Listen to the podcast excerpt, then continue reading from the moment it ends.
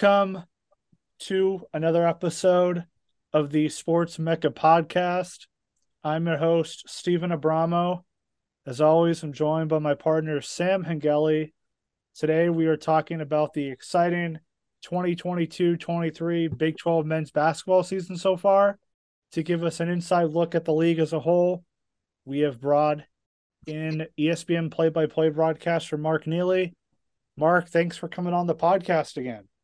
Steven, Sam, it is fun to be a repeat guest. It's uh, it was fun the first time on the Sports Mecca podcast, and always happy to come back and talk more hoops. Yeah, absolutely. So, as I mentioned in the intro, this is all going to be focused around the Big 12 mm-hmm. season. You've had the choice, the chance to call a lot of games this year um, in the non-conference for non-conference games that featured Big 12 teams and have also been able to call Big 12 conference games in January. So to start, just give us you know your initial thoughts on what you've seen from this conference in about you know halfway through the conference season. Uh, here's what I noticed, Steven, that's different this year. Every year is a little different in the Big 12. Now, obviously, the Big 12 has had great success uh, with back-to-back national champions with Baylor and then Kansas last year. And in reality, you know, who knows what would have happened in 2020 had we played it. Kansas was the number one team when when the pandemic uh, ended everything, and Texas Tech the year before that, you know, was really one basket away from beating Virginia in the title game. So it could it could easily be three in a row, but two in a row for the conference. The caliber of teams though that have won it the last two years, Baylor and and Kansas, neither of those schools has uh, as talented a team as they had KU from last year and Baylor from a couple of years ago. So I, I, would say this: I would say what had been perceived as the top of the conference, which usually start with Kansas and Baylor and, and Texas, and then the way TCU's played the last few years. I, I think the the top of the conference is not quite as good as it has been in past years. Uh, the bottom of the conference has gotten better. So I think that's kind of compressed the conference, and you get this huge middle section that really encompasses all 10 Big 12 teams and makes any matchup, whether it's uh, a team that doesn't have a conference win so far, like Texas Tech, or one like West Virginia, against any of the teams like Kansas, or in this case, you got a three way tie between K State, Texas, and Iowa State as we speak for first place. It makes them all really competitive games. There's not a supreme team or, or one or two like Kansas and Baylor had kind of been the last couple of years. It's really just you know a few teams that are a little bit better at the top that have separated themselves, and then the teams at the bottom like Texas Tech, West Virginia, OU, Oklahoma State to a degree that are trying to get back up and get themselves into the NCAA tournament. So defensively, you know, a lot of uh, national media members, uh, some broadcasters on the ESPN side have mentioned how deep the conference is on the defensive side. Three teams are in the top 10 in adjusted KenPom defense, and then five teams are, are in the top 50. So for you, you know, what makes the Big 12 is such a great conference on the defensive side? Baylor really won the national championship two years ago because of their defense. They were probably the best defensive team I've ever seen in the Big 12 in the in the 10 or 12 years that I've really covered the conference. Uh, but Baylor does not have a Mark Vital on this team. They don't have a Davion Mitchell or a MaCio Teague. Baylor really won the national championship because of their defense. There are a lot of teams that say, yeah, our identity is first and foremost our defense. But then you watch them and most of them don't live up to it. Baylor lived up to it. That defense for Baylor a couple of years ago was all over opponents for 40 minutes and never let up. They got enough offense when they needed it to win a national championship.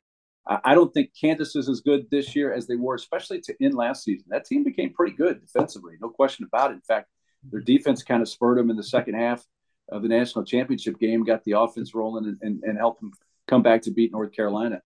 It's an extremely physical conference. And what I like to compare it to, and I'll show my age, I remember when Big Monday on ESPN in the 80s and the 90s, the marquee matchup was always the Big East teams. And, and, and it's not the same Big East as it is today. I mean, it was Georgetown, St. John's, Villanova, those type of teams. And they played the really physical style of college basketball more so than the, all the other conferences did at that time. That's what the Big 12 is now. the Big 12 is what the Big East was when uh, Georgetown and Villanova were meeting for the national championship in, in the mid 1980s. It's so physical that I can't even fathom how difficult it is to officiate. It, it, it, I do not envy the officials at all. I think there are a lot of in the Big 12, I, and I don't think officials would ever admit this. I think they called the Big 12 game differently than they do other conferences. And I only see this, I'll see in person how they call the game in the Big 12. And then I might see them on TV a night or two later doing a game in the Pac 12. And I look and I'm like, wow, that, that wasn't a foul, you know, in the Big 12 a couple of nights ago. And that's just my own personal opinion. I, I think it is so physical. It's almost like it was in the Big East all those years ago. When you can't call every foul. I think the only thing that frustrates teams and fans is occasionally when they call a foul and you get a replay and look at it and like, eh, he never really touched the guy. Those are the ones that kind of upset fans. I think the fouls that they miss aren't as egregious to fans as the ones that they call that they look at and think weren't fouls.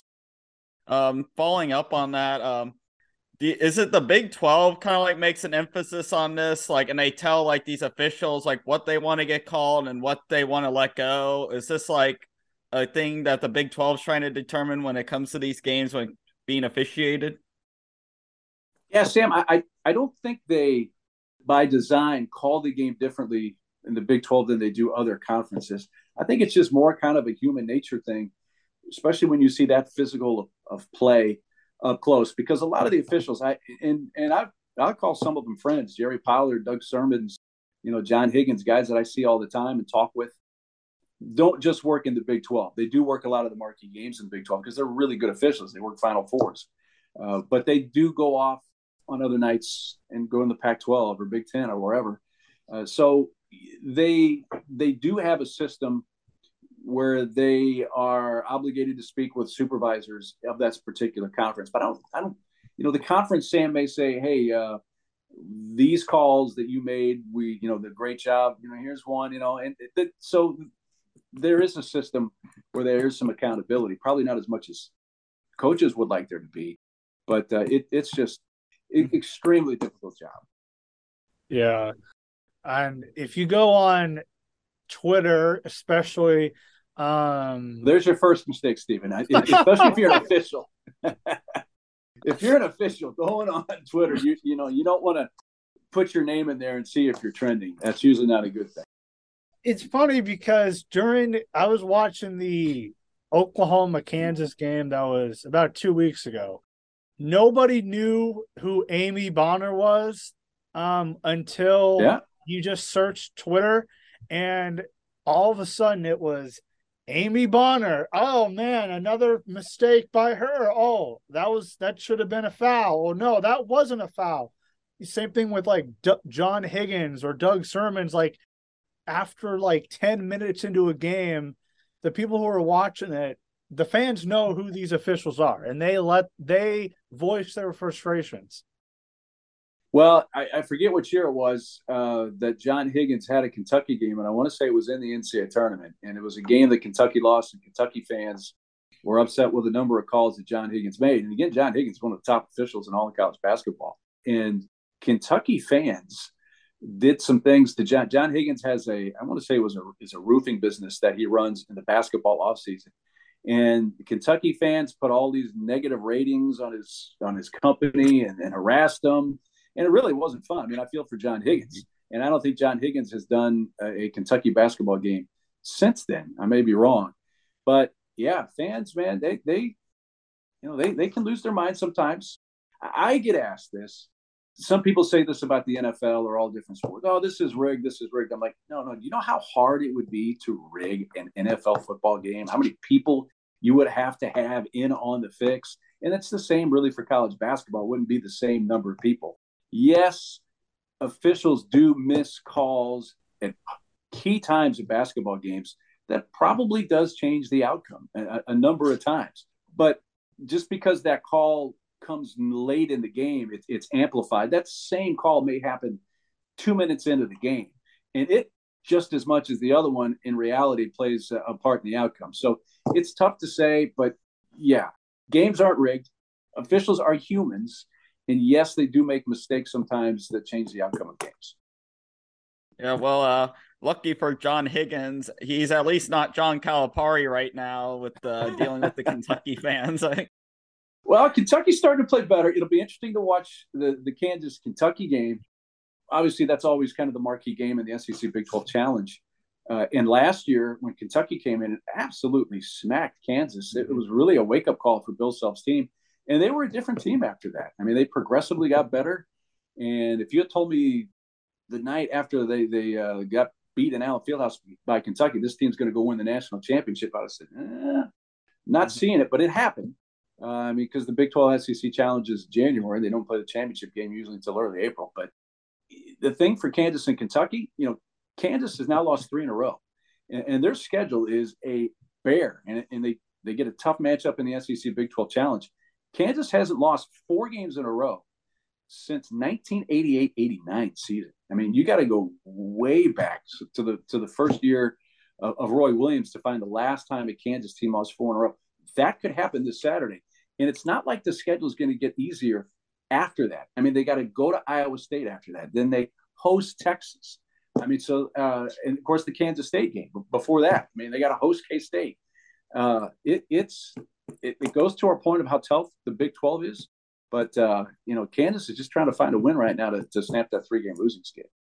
Yes, absolutely. So speaking of, of Kansas, a little bit of Kansas, but you know, moving on mm-hmm. to to a little bit of that, you know, you had the chance to call the Baylor Oklahoma game, and um, Baylor features one of the top freshmen, not only in the Big Twelve but in college basketball with Keyonte George. Uh, Kansas has Grady Dick as well. Mm-hmm. From those two, George and Dick, what's your opinion on those two from what you've seen, and how do those guys stack up uh, on a national perspective? I think they're both going to go in the first round of the NBA draft. I think Keyonte George is uh, going to go higher than Grady Dick. I mean, Grady is, is a really good player. The prime element that I that NBA scouts really like about Grady Dick is the fact how quickly he gets off the shot. I mean, he, when he catches the ball here, most players just kind of instinctively bring the ball down just a little bit to kind of get some up in their shot. Grady Dick just catches, boom, and goes straight up. So it's a very quick shot, and that's something that really helps his game. He really hasn't had some great shooting games here the last three or four. I mean, that's that three point shot that Kansas really depends on hasn't been falling for him recently. But it's it, but it's a it's a shot that's going to get him to the NBA, at least drafted in the NBA. I would think in, in the later part of the first round. Uh, I think Keyonte George is a lottery pick. Uh, yeah, he, he's definitely one of the best freshmen uh, nationally. Uh, in watching him in person, uh, I, am I'm impressed by his game. I, he uh, can create his own shot. He can defend. Uh, he is not selfish. Uh, I, I, saw him after he had he had had like a career high 32, I think it was at West Virginia, and then the next game they played Oklahoma State in Waco, and I had that game, and they were pretty much taking care of Oklahoma State. But Keyonte George only had single digit points, and but a lot of freshmen would at that point say, "Well, I got to get mine. I got to start putting up some shots." Never did that. He assisted teammates, distributed the ball, had a good floor game, and uh, that impressed me. So I, I, I, think he's a mature freshman. I think there's a pretty good chance that Keyonte George goes in the first ten picks of the NBA draft. So, talking more about the subject of of individual players, we'll focus on players that have really risen uh, their their game that have taken their game to the mm-hmm. next level throughout the past couple years. You know, namely Jalen Wilson of Kansas. He's mm-hmm. all of the Big 12 in scoring. Kansas State has a pair of guys in Keyonte George, uh, sorry, Keyontae Johnson and Markquis Nowell. And then Texas, Marcus Carr has been in, in college for like 10 years, it feels like, but um, all of them have really improved their game. This season, they're playing at a career level. What can you make of all those four players uh, so far? And if, if feel free to add maybe an, another name or two. Well, let me take them uh, in the order that you gave me. Uh, Jalen Wilson. I, have seen Jalen become the alpha dog for Kansas, and he uh, really, even though Kansas has lost their last three games, Jalen's played well in those games. Uh, he is a high volume shooter. I'll say that he's not afraid to take a shot, averaging about 18, 19 shots a game, which is more shots per game than anybody's taken in the Bill Self era at Kansas. But he's a very confident player. He plays with some swagger. I mean, it's not a over the top arrogant swagger, but he he's just got a, a, his body language. I love his body language on the floor, where he knows he's a good player. You're not rubbing it in anybody's face, but he's just he's just shooting and scoring. I, I, I think he's really evolved. And without him, KU would be in, in, a lot more trouble than they are right now because as of now, you know, McCullar's not shooting the ball very well. Grady Dick's not. Dajuan Harris really has had a, some uncharacteristic bad games. Jalen's kind of been the one constantly good player through this three game losing streak. So uh, Jalen's really upped his game. He's definitely the guy that he's the leader. Kate, you always have to have a leader on the team, you know, and and whether that's Agbaji last year, you know, go back to Devonte or Frank, Frank Mason before that for Kansas. Uh, so Jalen's he's really evolved this game. Uh, for K State, you know, Markquis Nowell, he's just one of two guys. Uh, uh, Massoud is the other who are back from the team that was left a year ago. So new head coach Jerome Tang has come in and completely redone that roster. But the one the the holdover of uh, Markquis Nowell is, is a big one because for a guy that's you know I'm going to be kind here and probably say that he's five eight. You know that that may be a little more than he actually is, but he he is not shy. He's a great shooter. He not only can he shoot the three, he's not shy about taking the ball to the rim against guys that are sometimes twice his size, weight wise, or, or more. So to me, Markquis is the heart and soul of the team because he's back as well eh, for for a second year, one of the few guys on their roster. But the story of Keyontae Johnson is a remarkable one because he's had the talent for many years. The situation that he had where he collapsed on the court at Florida a few years ago with the heart, obviously, with what we've seen in in past years uh, when it's happened with a few players and players that have had the heart issue, a lot of schools, including the one he was at, Florida, basically said, "Hey, we love you, we wish you well, but we're not going to let you play here." There's most schools, in fact, maybe all of them except K State, uh, were reluctant to, to sign off and let him play because of the issues that he has had with his heart. And it's it's a um, it's something that's really paid off for Kansas State. I think Keyontae would have gone pretty much anywhere, especially in a Power Five conference, to any school that was willing to put aside whatever risk, however small or large it is, with his with his heart. And, to, and it looks to be a very small risk at this point. Uh, and Keyontae is a grown up man, and he gave Kansas not just the Jayhawks in that game, but he's given the Big 12 matchup headaches. And I've seen, I saw him the first time in person in non conference when they played and beat Wichita State to what he is doing now. And, and he's evolved where he's gotten more confident. This is a guy who was an SEC preseason player of the year, the year that, that he had the issue with the heart. So he's been a player with a high ceiling, and he's starting to to evolve towards that ceiling. Man, he uh, for Kansas when they play K State on uh, Tuesday night at Allen Fieldhouse, Keyontae Johnson's going to have a big play in that game, a big role in that game, and Kansas is going to have to figure out what they're going to do differently than they couldn't do against him in uh, in Manhattan. Mm-hmm. Uh, you mentioned Marcus Carr. Yes, Marcus has been around a long time. You know, he actually started at Pittsburgh one year. Most people don't realize that. They remember his time at Minnesota, uh, and then now he's a couple of years with Texas. With Texas, the question I had is when the unfortunate situation happened with Chris Beard, um, and he Chris eventually lost his job as a result of that. How were the players going to react? Because basically everybody on that roster was brought in by Chris Beard. There are a few exceptions, but not many. The core all attracted to play at Texas because of Chris Beard, and now he's not there. Are they going to do the same at least for the rest of the season for Rodney Terry? And I think they have bought in. I, I don't know if Rodney Terry is going to get that job full time. If things happen in in Lexington, Kentucky, and Calipari becomes available, there are a lot of fans in Austin that would like him to, come down there. But uh, I think the Texas team is bought in. I'll have the Texas game at K State a week from this Saturday, and that's that's going to be a fun game. These are two teams right near the top of the conference. So Marcus is is the the floor leader for Texas, but Texas is a really uber talented team. Yeah. So I want to talk a little bit about Rodney Terry. Uh, he took over, mm-hmm. has written the ship really well for the uh, Texas Longhorns. What do you think is does he need to do to keep that job, or do you think this is a situation where that they're just going to look to find a new head coach? Sam, I think for him to definitely keep the job, they need to make a run to the Elite Eight and a Final Four would be even better. If that happens, I think it would be much harder at that point for those, the athletic director, to say, "Hey, appreciate the the effort, but we're going to move in a different direction." I think that would help Rodney definitely because let's face it, it's been a long time since Texas has had a, a sizable run in the NCAA tournament. If he's able to pull that off, something that really Shaka was unable to do, and uh, Chris Beard won one game uh, in the tournament last year. But I, I think it's going to come down to them.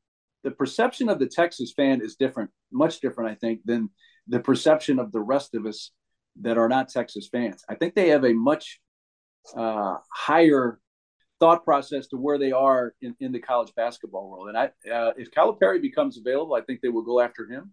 It would be an interesting fit. The one thing Texas has going for it now that they hadn't had in past years is the Moody Center is now open. It's a beautiful facility. I've been in there one time.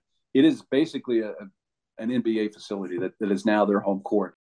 And there are some games that it's sold out, some games that it's not. When it's sold out, it's a really good home court environment, one that they didn't really have at the Erwin Center uh, on most nights. So if they can develop the Moody Center into really a, a, a solid home court advantage, that's going to help the program long term. Besides Calipari, who's some other names that you would uh, call if you're at the University of Texas? Well, I know K State fans. I've heard some. They're worried a bit that that Jerome Tang might do a Bob Huggins, uh, and that's leave after one year. Now Huggins left, and Bob's always said this that the only job he would have left K State for after one year is his alma mater, West Virginia, and that, that's what he did. Jerome Tang did not go to the University of Texas, but Jerome does have, with his time at Baylor, with his 19 years as the main assistant to Scott Drew, and before that, the, at the high school and AAU level, he did a ton of recruiting in South Texas, Houston, Austin area. So he knows a lot of people in Austin. I don't think Jerome would, and especially we'll have to wait and see how the, the whole season plays out for K State.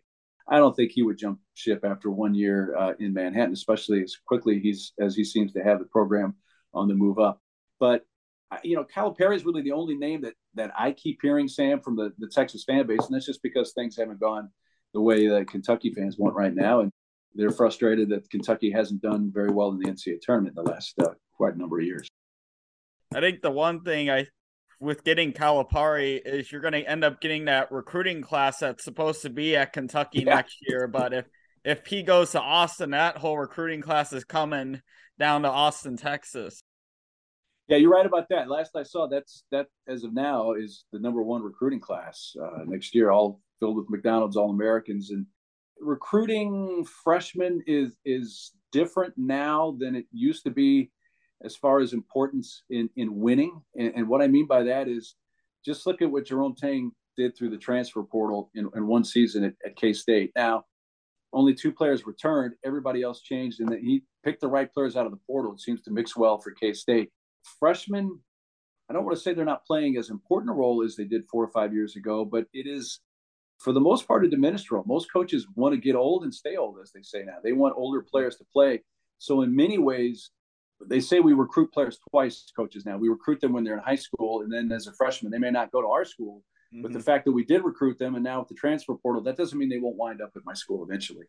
Uh, so if those players would follow Calipari, uh, even if they didn't, there may be some of those a year or two later that follow him to wherever he might go. Yo, there are many events coming up in the world of sports. It'd be great to be in attendance for such. Where can we get tickets? SeatGeek. You see, SeatGeek is an app that can help you find the best seats with the best deals. SeatGeek shows you different tickets available, with green being the best deals and red not being the hot deals. The best part is it shows you where you'll be sitting at the event. If you use the code SportsMecca, you could get $20 off your first purchase. Get your seat at SeatGeek today. Yeah, absolutely. That was kind of the same thing that happened when he uh, left for Kentucky from Memphis, and got mm-hmm. guys to flip from uh, Memphis to Kentucky. It's free agency. It's the wild, wild west in college yeah. athletics, and college basketball is, is no exception. In the uh, mid 2000s, uh, early 2010s, uh, the Pittsburgh Panthers were one of the best team programs in college basketball at the mm-hmm. time. Mm-hmm. Now that team has now uh, changed its name to the TCU Horned Frogs they yeah. started out the year slow, but I've looked like a juggernaut the past couple weeks. How dangerous is this team uh, in March? And is this one of Jamie? How does this team uh, compare to uh, to Jamie Dixon's teams at Pitt? I'll tell you what, Sam. Uh, Big Twelve fans, mm, the average Big Twelve fan probably doesn't realize how good Jamie Dixon's Pitts, Pittsburgh teams were, especially in the regular season. He had a number of 30 plus win seasons at Pittsburgh. I think there was a year or two that he had them as a number one seed. Really, really good program while he was there. Played basketball at TCU. That's his alma mater. So he winds up at TCU. Even before the season started, when people asked me, well, who's the best team in the Big 12, at least to start the year, I said it was TCU because they had all five starters back, which is almost completely unheard of. But it's five starters off a really good team last year quite frankly, they should have beaten the number one seed Arizona. They got a bad call at the end of the game. Let's go back to officiating and how sometimes a bad call can change the outcome of the game. There should have been a foul, and Mike Miles shooting free throws at the end of that to win the game to, to beat the, the one seed Arizona. I think TCU on paper is the best team. They got a post player, Eddie Lampkin, uh, that can play on the perimeter. He can get to the to the rim, which by the way is the is the type of player that is giving Kansas all kinds of fits right now. A big that's versatile and can move. It has a little bit of agility to, to, to move around. And Eddie Lampkin is that type of player. Uh, there are others in the conference, but I, I, think that all the pieces are there for TCU. Five losses is probably going to be enough to at least get a share of the conference title this year. I really don't think anybody's going to have four or fewer losses. Maybe four, but I think five losses uh, is still probably going to get you a share. And I think TCU is probably going to be one of those teams. Yeah, uh, currently on the uh, Palm, they had it set up where they had the uh, Big 12 champion a four way tie with everybody with the four teams at 11 and 7. Wow, 11 and 7. So seven losses. Yeah. Yeah. Uh, I mean, you got K State, Texas, Iowa State now with two, TCU, Kansas, Baylor with three. Baylor, after starting 0 3 now, uh, you know, would have won uh, five in a row. So they've started to find their groove in the in two of the three games that they lost. They lost the two at home by a total of three points. I mean, so uh, Baylor could really easily be seven and one at this point. Yeah, abs- absolutely. So Jerome Tang got his first uh, head coach opportunity at Kansas State this year, and he has blown away expectations like you mm-hmm. like I've never seen before. As the Wildcats were picked by many to finish dead last in the conference, how does Jerome Tang's turnaround so far compare to other turnarounds like what Iowa State did the year before with uh, TJ Otzelberger? Uh, Sam, let me start. Number one, most of the preseason polls that you see uh, in the in the Big Twelve for sure, and and most other conferences are all coaches polls. So it's the head coaches. So there's all in the in the Big Twelve. There's ten guys voting. So when we see the the Big Twelve release the preseason poll, that's the head coaches. That's not the media that uh, decides that. So it was his colleagues in the coaching profession for Jerome Tang that had him finishing last. Now, quite frankly, with what they had coming back and what they had coming in, I think most people probably would have said, you got to put somebody last. May as well be K State. Jerome's making it look pretty foolish right now. But TJ Otzelberger is another outstanding coach. He has already gotten the the the, uh, the mantra of get old stale. I mean, you look at his roster right now he's got I know at least one 24 year old, a couple of 23 year olds. He has definitely a team that's built for this era of college basketball through the transfer portal. They are older players. What, what Scott Drew told me, we were talking about uh, Keyonte George the other day and some different things. I, I had seen Scott right after they lost their first three conference games. He said, Hey, I've got freshmen, several freshmen that I'm playing that are going up against 22, 23, 24 year olds. He says It's almost like a, a, freshman in college this year playing against an eighth grader. You know, it, it's just there, there's a definite advantage for the older players. Iowa State and TJ Otzelberger, they're they're taking that to the extreme. They've got some really good players uh, with a lot of experience. Wouldn't stun me if Iowa State won the Big Twelve, or at least got a share of that. Yeah, ab- absolutely. And with the Big 12, all the teams really like kind of close to each other, like on a talent perspective and just roster wise it's never been as difficult as it been this year. And we've seen some teams like KU and Baylor had some losing streaks, and uh, you see Texas Tech currently is 0 and 7 in the conference, and mm-hmm. West Virginia 1 and 6, I believe. And and then you have a couple other teams. TCU had a little bit of a dry spell early in the season before they kind of got hot. Well, this is this like a typical thing with the league being so good that we'll see some teams maybe drop some games but are still like super good and still can contend not just for the Big 12 but maybe for a Final Four as well. Well, let, let me start off with just getting in the NCAA tournament. I think there's six teams that are definitely going to get in, and that's basically the six teams that are at the top. Four: Oklahoma State, OU, West Virginia, and Texas Tech that are right now on the outside looking in, according to Lunardi. But if any of those teams wins two games in a row, three out of four, they're they're going to be on the other side of the boat. They're going to be in the tournament. So uh, I know we're getting pretty close to the to the midway point of, of the Big 12 season, but any these these four teams that are kind of at the bottom and going back and forth, they're just a few wins away from getting themselves on the right side of the bubble.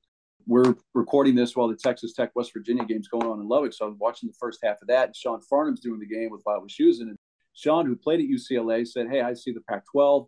There's only two NCAA tournament teams for me in that in in the Pac-12 right now, and that's UCLA and Arizona."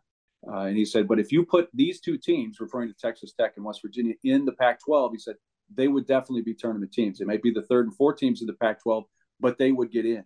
And I think Sean's point's a good one and a legitimate one. If you threw OU, West Virginia, Texas Tech in, in a different power conference, they're definitely one of the top 68 teams uh, and, and would get in. But the way the Big 12 schedule is going to play out, you know, somebody's going to take a little more abuse than others and I think there's at most seven teams going to get in. There's probably three that are going to get left out in the Big 12. I'll think about uh, Oklahoma. It's going to help them out when they go to the SEC on a basketball side. Not much for football, but basketball wise, they should be they should be able to like win a lot more games in the SEC versus the Big 12 because there's a little bit more gimme games in the SEC versus where the Big 12 where every night is like feels like an NCAA tournament game and you you don't bring your uh, a game that day, you're going to get beat. Yeah, no doubt. And I just had Baylor at OU this past Saturday, and really OU should have won that game. Baylor was not shooting the three ball well, which is something that they live and die with. I mean, they shoot 45% of the shots for Baylor are threes, uh, and they were not falling. But then they hit four in a row, with a couple of those coming from Jalen Bridges at the end of the game. Flagler hit one, and that's how they won by two. So they kind of snuck up and stole that game, one that really slipped away from Oklahoma. But Oklahoma and Texas, as of now, are going to be back next year. But the new four teams are going to be in. So it's going to be a.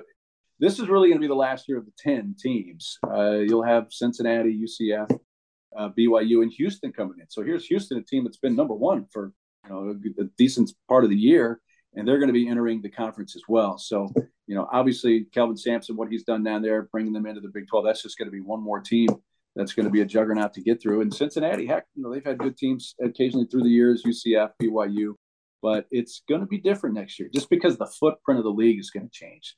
It's going to be weird to me thinking, hey, you may have to go to Florida for a conference game or Utah, you know, and those two spots are a long ways away from each other.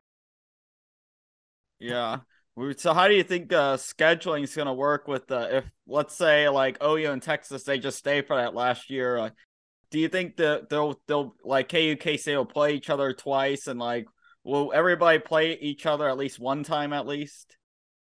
I think they will. They they they've been pretty close to the best, at least what I've seen. I haven't seen any talk about what the schedule would be. So to me, this is the last season of the true round robin where everybody plays each other home and road, which I love. I think it's just a great mm-hmm. part of this of uh, the Big Twelve right now you know, nobody can say, well, hey, you didn't go there or there or there. Everybody plays each other the same amount of times, home and road. We're going to lose that after this year. That's one one downside uh, to the addition of the other teams. But you know, it's something that really needed to happen for the long term health of the conference. Not necessarily so much from a basketball standpoint, but football. Yeah, Phil, scheduling for football will be a lot more different and mm-hmm. be more interesting to see when the schedule comes out and like it can determine like how a team ceiling can be because you might not be play some of the top teams like the OU Texas or TCU. You might end up playing like a little bit of the like maybe get a little bit of a better schedule like kind of similar to the KU team in 07 where they didn't have to play OU in Texas and they were able to win 11 games. You know, and, and, and heck, it's just a couple years ago. Cincinnati was in the college football playoff, and UCF's yeah. had some really good years. You know, BYU as an independent talk about a team that always gets old and it stays old. You know, BYU, I've, I've, I've come across some BYU teams in different sports where they've had a 28 or 29 year old, you know, out on the field that, that happens. So it'll be interesting to see the impact that those four new teams have on the conference. And then what happens after Texas and OU move to the SEC. What's the one team that like is the most intriguing team to you that's going to be coming in out of the four teams? From a basketball standpoint? Or yeah, and maybe we'll talk football, maybe just like sure. athletics in general. From a basketball standpoint, it's Houston because uh, hmm. I, I really like Kelvin Sampson, and I know he went through some up and down times and lost his job at Indiana, and, and quite frankly, from this is how much the game has changed. The things that the NCAA put down as to why uh, Kelvin lost his job and and uh, then kind of was in no man's land uh, for a while are no longer illegal you know, and, and then that's not to take away and, and say he didn't, he and his uh, program didn't do anything wrong, but it's it's a much different world now. And he's taken that Houston program and just elevated them, already gotten them to a Final Four, and uh, it, it's it's just going to be another juggernaut team uh, to contend with because Kelvin's an outstanding basketball coach, and Houston's been good for quite a while now. So they're not going to sneak up on anybody in the Big Twelve. Yeah, you know, I just think about too this he, being in Houston. Uh. Mm-hmm. Recruiting is going to help a lot, especially in the state of Texas for both sports as well. And I think that could be a sleeping giant in both football and basketball. I wouldn't be surprised if Houston becomes a powerhouse in both schools within the next decade. Yeah, there is a lot of money in the city of Houston. No, no doubt about that. Like you said, though, I, I it'd be interesting on the football side even more so because I think it's a much more balanced compared to the rest of the teams that are going to be left behind in the Big Twelve uh, with those other four teams coming in. I mean, UCF can come in and do well. The same with Cincinnati, Houston, and BYU. Mm-hmm. It's not like they're teams that you're thinking like, well, they're going to be at the bottom of the conference for a while. That's not going to be the case. Just think about TCU basketball. They didn't make the NCAA tournament since 1998 prior to the 2017-2018 season. And now here they are looking like maybe a possible like team that can make a deep run in the tournament. So a lot can change expect when you uh move into a conference well, and this is TCU, and this is you know this is a private school, obviously. Uh, you think about it, the only private school, obviously, in the in the Big Twelve right now, uh, that only has an enrollment of about I want to say seven or eight thousand. Yet they just played in the national championship game in football, and here they are with a with a college hoops team that's seems to be set up to make a nice run in the NCAA tournament again this year. So uh, look at the big picture for the uh, Big Twelve particularly talking about the NCAA tournament. What do you think the Big 12 needs to do in the tournament to call it a successful uh, March? It's going to be an interesting tournament. Like I said earlier, I, I don't think the top of the conference, and that in particular being Baylor and Kansas, are as good as they were in last year or in the past couple of years. So to me, there's not an obvious team where you say, hey, this is probably going to be a Final Four team. It wouldn't surprise me if any of the top six teams in the conference right now make the final four. You know, when I look around the nation and just teams that I have seen uh, via television, because I really do almost exclusively Big 12 games, you know, Tennessee looks really, really good. Houston's really, really good. There, there's a number of teams out there that I think are, you know, a handful, five or six that are like, yeah, you know, any of those teams could make the final four. And you know, there's a chance maybe none of the Big 12 teams do. But I, I think one of the Big 12 teams could sneak in. It just depends on who gets laid out where and, and, and what the matchups are. Tennessee, to me, and I know that's a team that that that roughed up Kansas down in the Bahamas. Tennessee, when I watched it, every time I've watched it, man, they are lights out shooting. They can shoot the three. They can hit. They, have got a low post game. They don't really seem to have many holes, in, in my view. That Tennessee Texas game with Rick Barnes uh, playing his old Texas team is going to be in my mind, even kind of more fun to watch than, than Kentucky Kansas. I know the KU fans will disagree. Yeah, eh, maybe I don't know the way KU's playing. I think uh, people would want to watch the te- Tennessee Texas game. But I think uh, one team I think has a really good chance of winning it all right now is I would say Alabama. Nate Oats is, I mean that team is old, experience, and then they have like the best freshman in the country and Brandon Miller as well. And they play fast. They can shoot it. They can defend. Could be that's a team that is very scary to face in March, in my opinion. Sam, you mentioned Brandon Miller, and and yeah, I think he's the marquee freshman. I, I would put Keyonte George maybe two to him, but I think Miller at Alabama probably is the top uh, overall freshman. And you know, this is a this is a program that's dealing with some really hardcore serious stuff where a member of the team uh, involved in uh, in a shooting that led to the to the loss of a life of a young woman. Mm-hmm. So, uh, and they don't seem to handle that as well as it could be handled in, in, in, a terrible situation. But yeah, you know, Alabama's one of those teams. Like I said, Tennessee, you know, uh, the, the top of the SEC is really really good. But I think what separates the Big Twelve from other conferences, number one, it's just ten teams. Uh, but that you know you can find a soft spot in the SEC. You can find some soft spots in the ACC down towards the bottom of the conference, and I don't think there are really any soft spots. There maybe are some teams that aren't, uh, you know, winning as many games at the top, but there aren't any soft spots in the Big 12. Yeah, absolutely.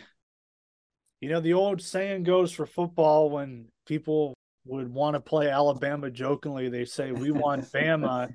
Now you can say we want Georgia as a joke, but you can say we want Bama for basketball since they're number two in the country can basketball actually take center stage in Tuscaloosa uh, at, at some point of the year? It'll be interesting to see that because I know all the times I've been to Tuscaloosa, and I do do a lot of SEC baseball and softball through the years. Uh, there is no doubt, you know, once you see the Bear Bryant statue, and there is an Nick Saban statue there already anyway as well. Uh, what what sport is king though in, in that part of the country? has Nate Oats overtaken Nick Saban as the most important figure in Alabama? Uh, not not yet, not yet. We'll give him some more time on that. What a time to be a uh, Alabama fan. Yeah, you know, it's not like Alabama football's not any good. You know, they lost a couple of games on the last possession. If, if let's be honest, if you had to take, okay, who are the best teams at the end of the season? It might have been Alabama and Georgia right there. Ohio State's probably kicking themselves. Hey, if we had just gotten past Georgia, we probably would have won the national championship. So I think that's the fan base that's the most frustrated uh, at the end of the football season. Mm-hmm. Yeah, for sure. Especially with them losing to Michigan on top of that. Yeah. Not a fun way for them to close out the year. But did make the college football playoff. You know, look for a while, maybe that, that Michigan loss was gonna gonna knock them out, but the mm-hmm. the USC loss helped them sneak in there.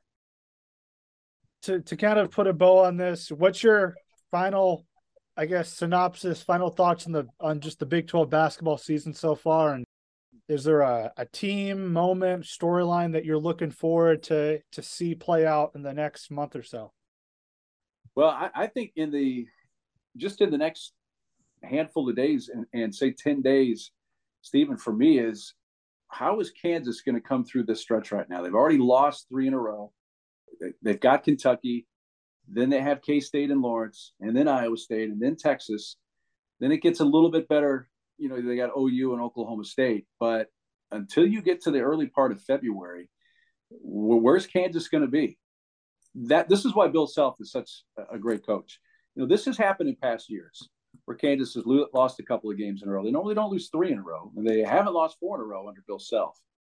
How does Kansas navigate this stretch? because I think the other teams that are around it right now uh, are feeling a little better about themselves. I mean, TCU's been playing better. Iowa State's always been there. Texas, K State feels good about themselves. Baylor lost the first three, now they've won five in a row. But here's Kansas in that group of five and three and six and two teams, and quite frankly, they're the team that's trending in the opposite direction. Now that trend can change really, really quickly. But how does Kansas come through these next three games? And, and in, in the reality of it, winning or losing at Kentucky shouldn't be a huge deal because it's not a Big 12 conference game, but it can help them kind of turn the ship. They need to get a win. I mean, Kansas losing four games in a row uh, at any point in the season is news. Mm-hmm. Exactly. So for the listeners out there, once they get to listen to this episode, uh, what are some upcoming Big 12 men's basketball games and college basketball games that you'll be calling? The Texas K State game coming up a week from Saturday. And then actually after that, I get assigned for a weekend to go do the Clearwater Invitational for softball, which the top 16 teams at softball all, all get together. And I actually do 11 games in four day period. So I miss a weekend of Big 12 basketball and then come back. Uh, that the first time I had done that softball tournament was last year. They asked me to come back for it again this year, uh, so I'll I'll miss a, uh, a, a weekend. But by the time I get back, you're going to be getting into the last uh, you know three weeks of the season where it gets down to the grind, and it's going to be it's going to be nuts. You know, Sam, Steven, I, I I'm excited to see not only what happens at the top, but what happens at the bottom uh, of the Big 12. You know, is is Texas Tech you know going to find some wins. West Virginia, OU. If those teams can get to five or six wins, then that means that whoever finishes at the top or shares the top might lose six games. You know, or definitely would lose five or six. Yeah, I think you said somebody said that heck, there could be seven losses could could get you a share. I don't know if it's going to be that many losses, but I think five or six for sure for uh, all the teams at the top of the conference. But it's going to be fun to watch down the stretch. Yeah, absolutely. As always, I mean, you came on last last year and it was a really good time. Wasn't a specific topic because we just kind of went over how you as a broadcaster made your name, but you know, this one's a little bit different, talking about specific sport of the Big 12 men's basketball. But I think you are one of like maybe one, two people that we've had on that have been repeat guests. Uh, so we really appreciate you once again uh, coming on the show. Well, anytime because uh, I, I, do a, a, number of different sports for ESPN, but for me, it's really hard to beat Big 12 basketball. And what I've been fortunate to be able to do the last eight, nine, ten years, and when it gets into conference season, probably my favorite thing that I do these days, and I probably and by a wide margin, just because of the the coaches, the the caliber of play, uh, the circuit that we're in, the campuses. Uh, I, in the wintertime, I can drive to everywhere except West Virginia and the Texas schools, being based out of Kansas City, which not being on a plane is usually a good thing these days.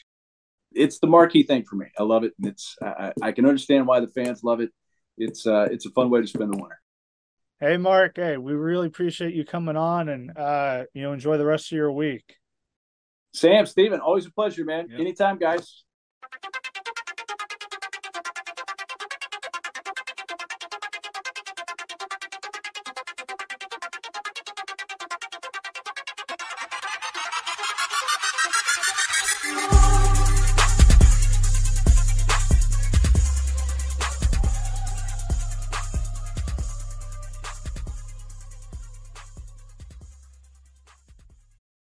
For those who are listening to our show for the first time, all our past and future episodes are available on Spotify and Apple Podcasts. Also, make sure to follow us on Instagram and Twitter at The Sports Mecca.